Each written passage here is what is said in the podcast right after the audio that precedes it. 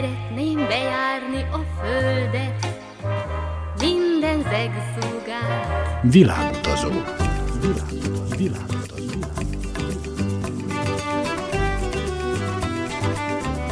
Barangoljon varázslatos tájokon az Újvidéki Rádióval. Kedves hallgatóink, Önök a Világutazó 180. műsorát hallgatják, a mikrofonnál Trifkovics Rita, a zenei szerkesztő Szikora Csaba. A mai műsorban Oroszországról lesz szó, az újvidéki olajos Anna Moszkva és Szentpétervár látnivalóiról mesél. Először egy orosz altatódalból hallgatunk meg egy részletet. Maradjanak velünk. Баю, баюшки, баю, не ложися на краю, Придет серенький волчок и ухватит за бочок.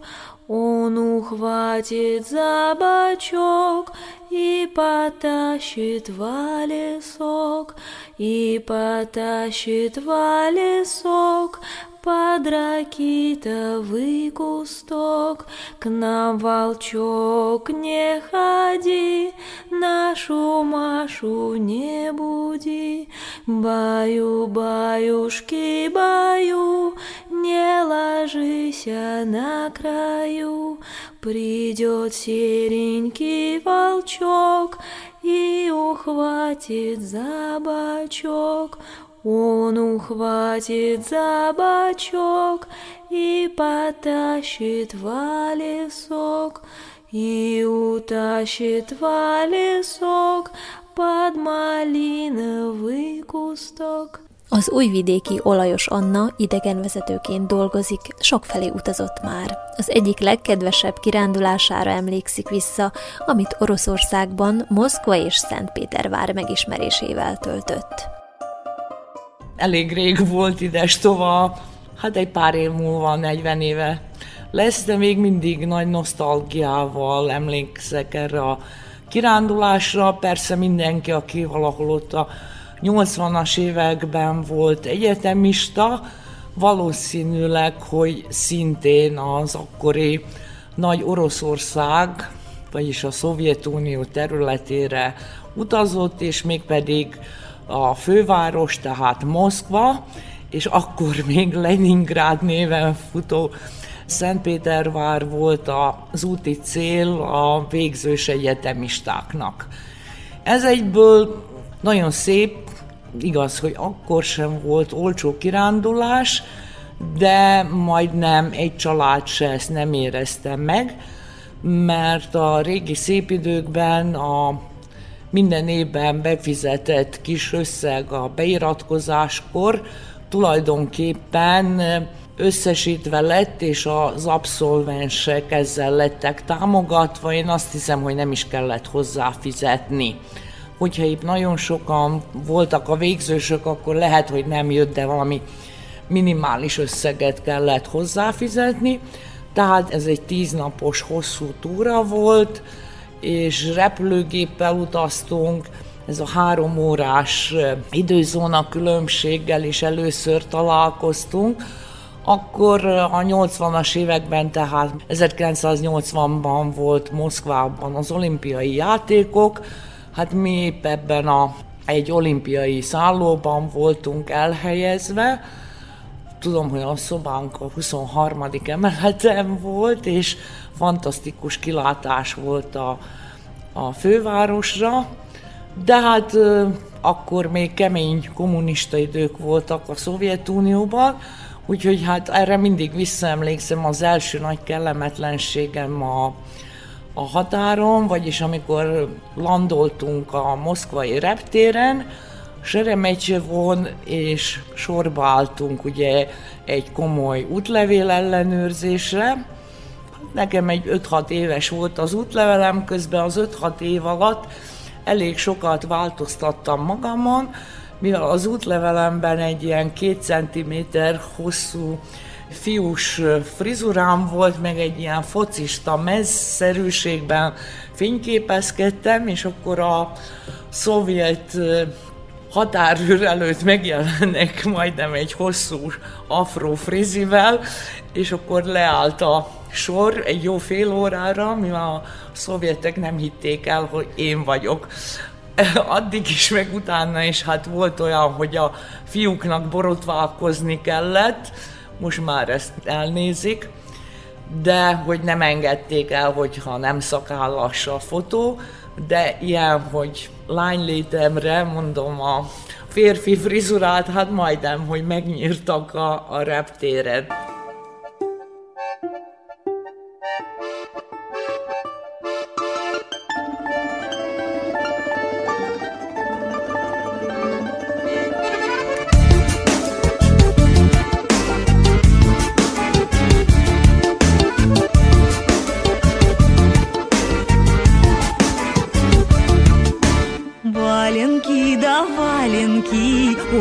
Подшиты старенький, а нельзя валенки носить, не в чем к милому ходить. Валенки, валенки, ой, да не подшиты старенький, валенки, валенки, ой, да не подшиты старенький. Ой, ты, Коля, Коля Николай, сиди дома, дома не гуляй, не ходи на тот конец, а носи девкам и колет Валенки, валенки, ой, да не подшиты старенькие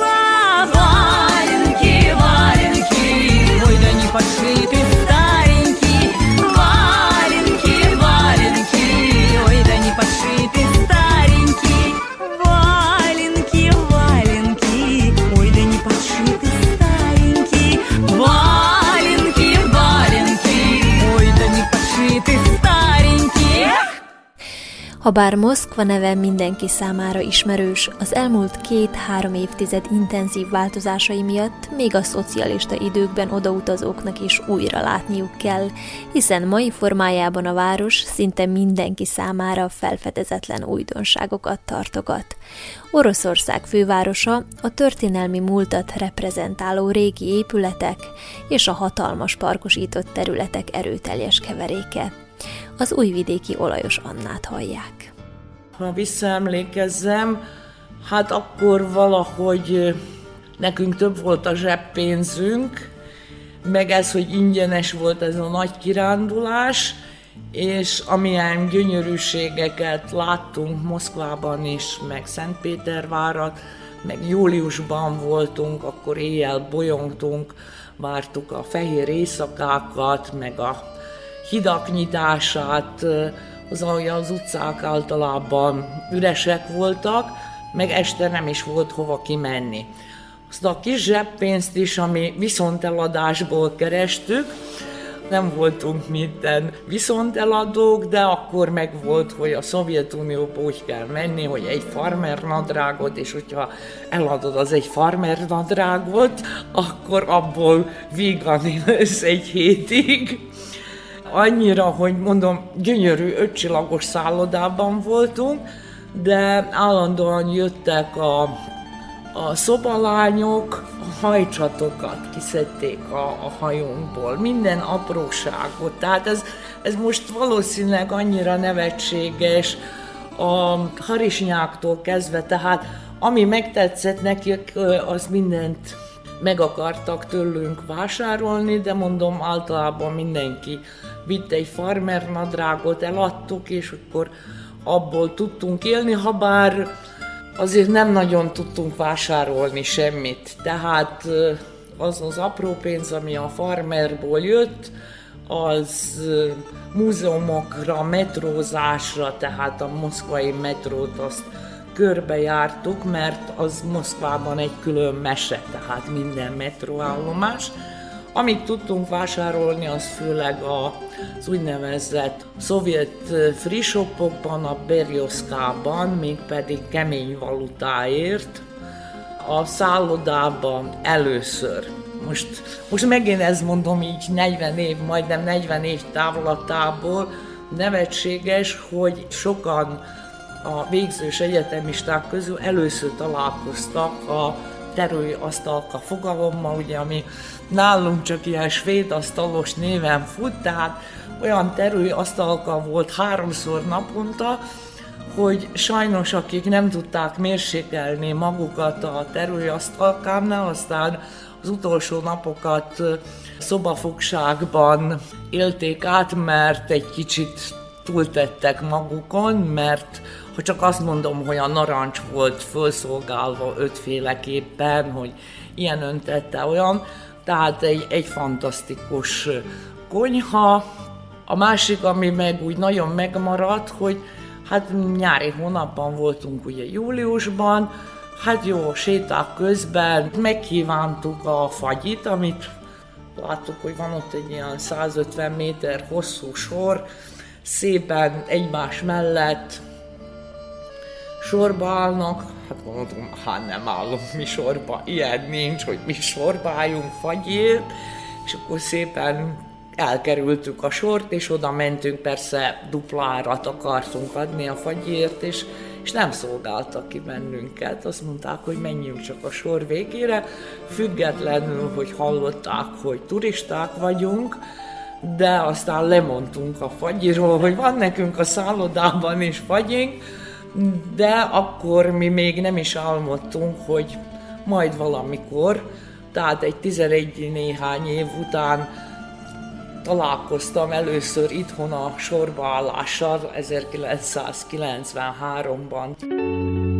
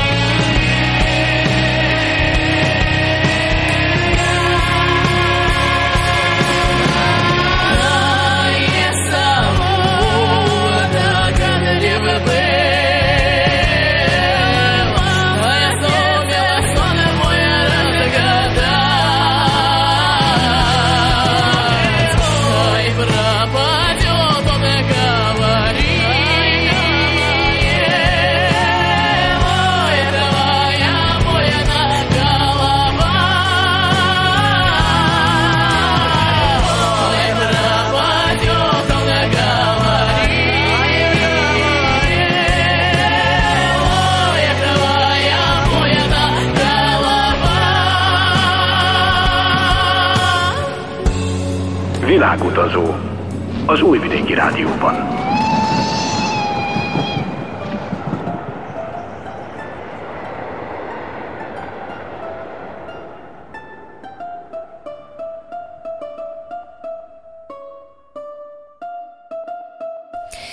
Moszkva hatalmas méretei és óriási távolságai miatt célszerű a tömegközlekedést igénybe venni, amelynek legfontosabb és turisztikai szempontból legérdekesebb eleme a metró.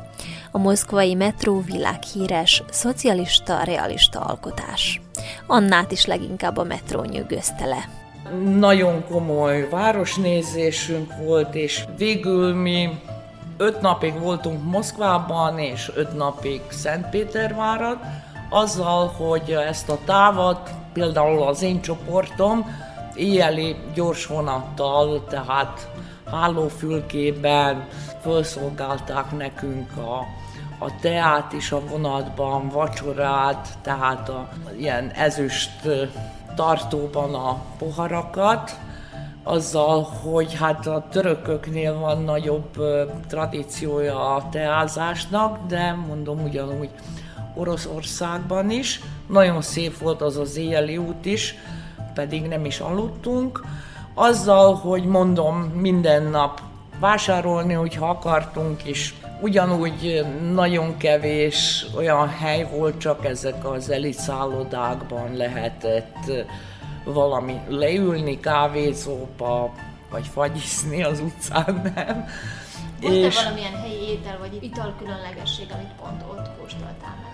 Hát jó, a vodkát már ismertük, de azért nagyon sok fajta vodkát próbáltunk ki, mert olyan gazdagoknak éreztük magunkat, mint hogyha mágnás miska lenne mindenki, és ezekben az elit szállodákban, tehát hozzáfértünk. Különben nem tudtunk volna alkoholos italt venni üzletekben, úgy, hogy a fagyit se tudtuk megvenni, italt se, általában minden, tehát ezekben úgy is hívták őket, hogy valutabárok, tehát ahol kemény valutával fizettünk, és hát viszkit azért nem szolgáltak fel, de száz fajta vodkát, ugyanúgy hát ott az is dohányzott, aki nem dohányzott életében, vagy még nem gyújtott rá, mert ilyen Dunhill apró pénzért, hát a, és mentolos Dunhill szívott az egész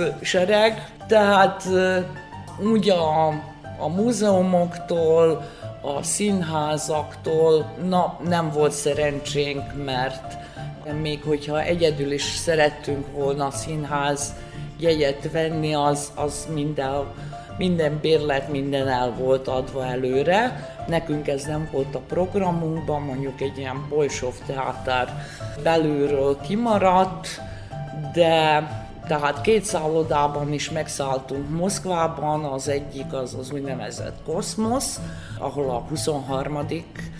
emeleten volt, mondom, a másik meg a Moszkvára jellemző épületek, amelyeket úgy hívták, hogy a nép úgy nevezte el, hogy a Stalin tortája, tehát ilyen például az egyik a Lomonoszov egyetem, többiben pontosan nem tudom, és a negyedikben pedig szálloda volt, amit Belgrád, Belgrád szálloda néven futott, tehát a Stalin tortájában is megszálltunk. Ez Moszk... milyen ez a Stalin? Hát ez egy ilyen, hát inkább New Yorkra hasonlítanak ezek az épületek, tehát magas toronyház, de azzal, hogy így lentről kezd az alacsonyabbak szintek, és aztán szűkül, és megy föl egy, egy magas torony, egy, egy hosszú gyertya, de hogy miért nevezték el Stalin tortájára, arra nem emlékszem.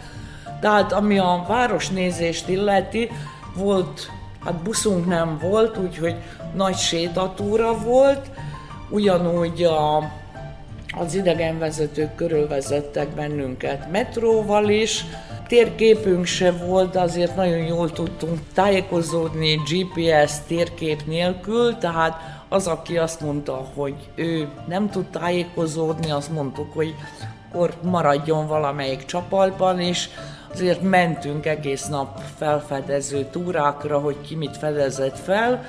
Akkor még nem volt ennyi hozzáférhető anyag, hogy te felkészülj, de... És mennyire tetszett neked Moszkva? Hát azt hittem, hogy Moszkva nagyon tetszik, de aztán amikor megláttam Szentpétervárt, akkor Moszkva semmi. No mondjuk a, a moszkvai metróállomások, meg hát az egész szélesség. Mm.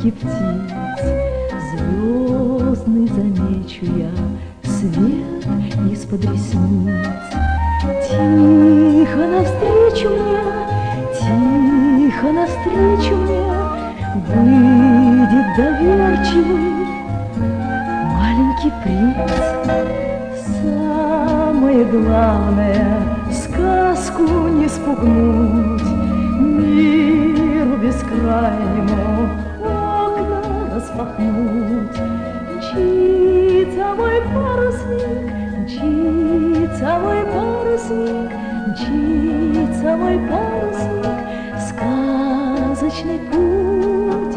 Где же вы, где же вы, счастье острова, где побережье света и добра?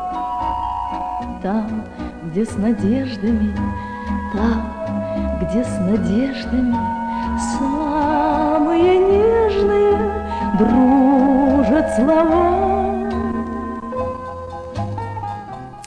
Szentpétervár Moszkva után a második legnépesebb orosz város, nagyjából 5 milliós lakossal.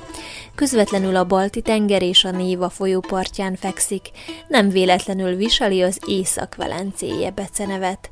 A hidakkal szegélyezett kanyargós csatornák, a barokk történelmi épületek és a gazda kulturális kincsek együttesen teszik Szentpétervárt elragadóvá.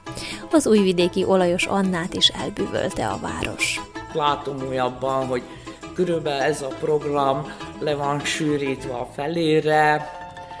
Mondjuk mi egy, egy napot azért például Szentpétervárat rászántunk az Ermitásra, a legnagyobb múzeumukra, mert arra az egy részletre emlékszem, hogyha minden műtárgy előtt megállnánk a múzeumban egy percet, akkor egy évig kellene, hogy látogassuk a múzeumot.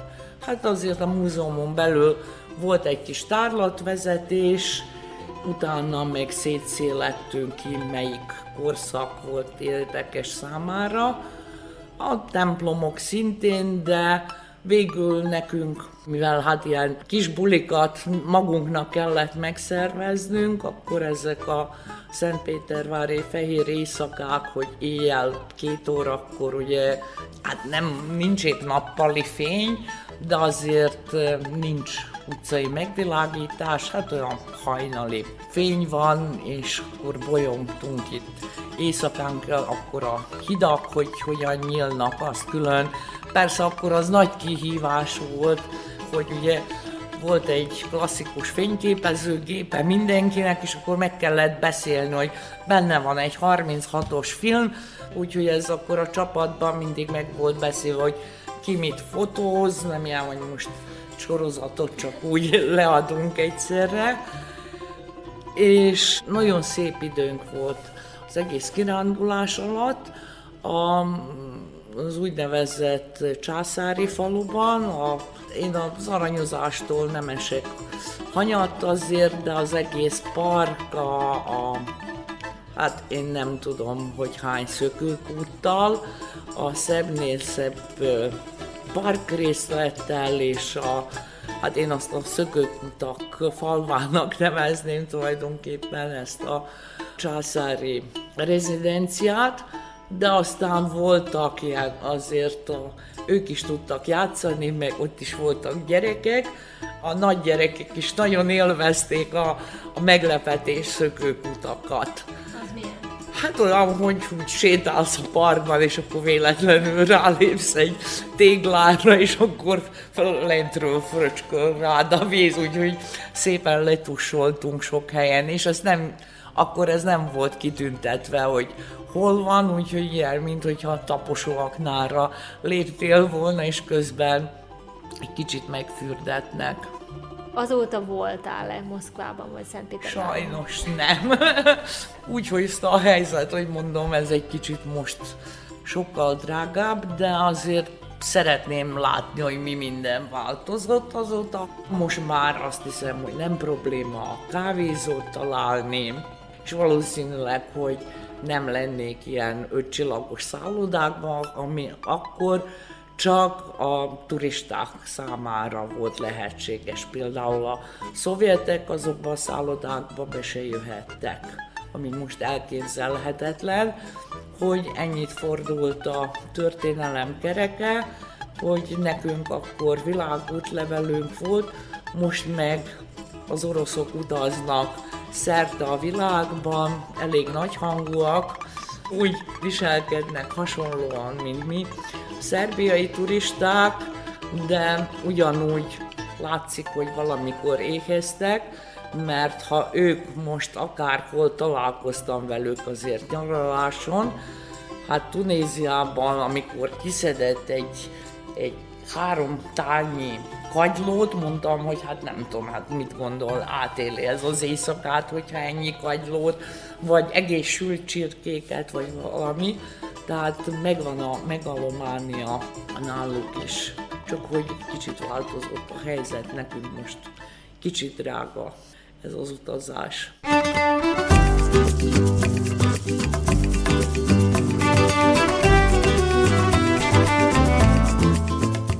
Kedves hallgatóink, ez volt a Világutazó 180. műsora. Tartsanak velünk a jövő vasárnap is. Műsorainkat a www.rtv.rs.hu honlapon, a hangtárban is meghallgathatják. Szikora Csaba zenei szerkesztő nevében Trifkovics Rita kíván önöknek sok szép utat és kellemes rádiózást.